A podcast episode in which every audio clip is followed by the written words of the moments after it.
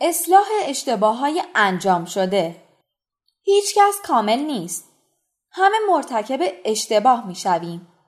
چیزی که باعث می شود کارمندان عادی از مجریان نخبه جدا شوند این نیست که کدام یک از آنها مرتکب اشتباه نمی شوند. بلکه تفاوت در این است که کدام یک زودتر متوجه راه حل و روش اصلاح آن می شوند. اشتباه کردن موضوعی طبیعی است. این رفتار شما در برابر آن اشتباه است که تمام تفاوتها را ایجاد می کند. به منظور اطمینان از به دست آوردن بیشترین نتایج دقت کنید که در زمان ارتکاب خطا این موارد را همیشه در ذهن داشته باشید. اول از همه اینکه وقتی می‌دانید کار اشتباهی انجام داده اید اشتباه خود را بپذیرید. اول خودت آن را قبول کن. سپس با اعضای تیم در میان بگذار.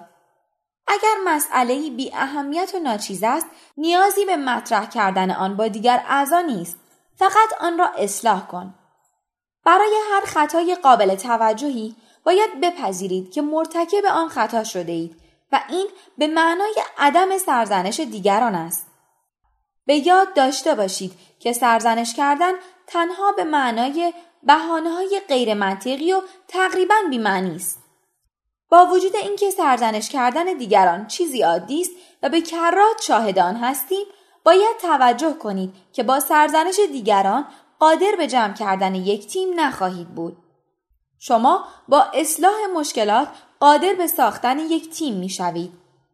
اکنون زمان اصلاح مشکل است.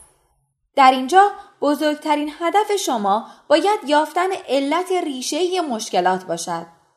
اکثر اوقات افراد حرفه‌ای آنقدر پرمشغله هستند که به جای پرداختن به مسئله و عامل ایجاد کننده آن تنها اقدام به مخفی کردن آن می کنند. برای مثال فرض کنیم که شما در کار فروش ماشینالات صنعتی بزرگ هستید.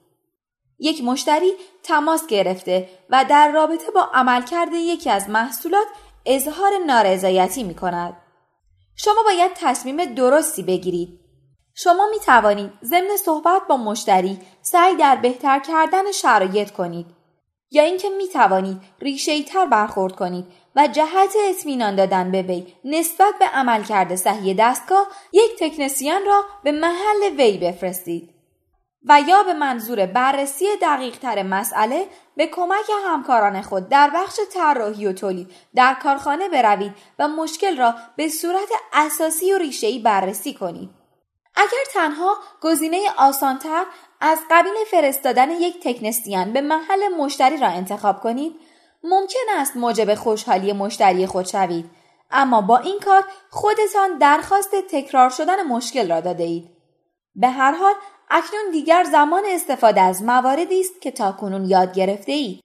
حتی اگر تصور نمی کنید که دیگر اعضای شرکت و سازمان در حال حاضر با چنین مسئله گریبانگیر هستند باز هم نمی‌دانید که فردا چه چیزی ممکن است اتفاق بیفتد به همین دلیل است که باید از موارد آموخته شده قبلی استفاده کنید این موارد می توانند حتی چند یادداشتی باشند که به صورت یک فایل در کامپیوتر شما ذخیره شده و یا ممکن است عکس ها و فیلم های دیجیتالی باشند که در جایی ذخیره کرده اید.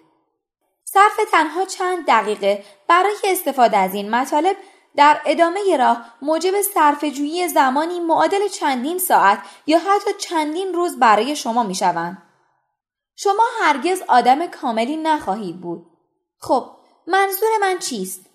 منظورم این است که با وجود این می توانید نسبت به دیگران در آموختن و اصلاح مسائل بهتر عمل کنید و به مسیر خود بازگردید. از این راهکارها استفاده کنید. می بینید که ممکن است اشتباهات به نفع شما تمام شوند.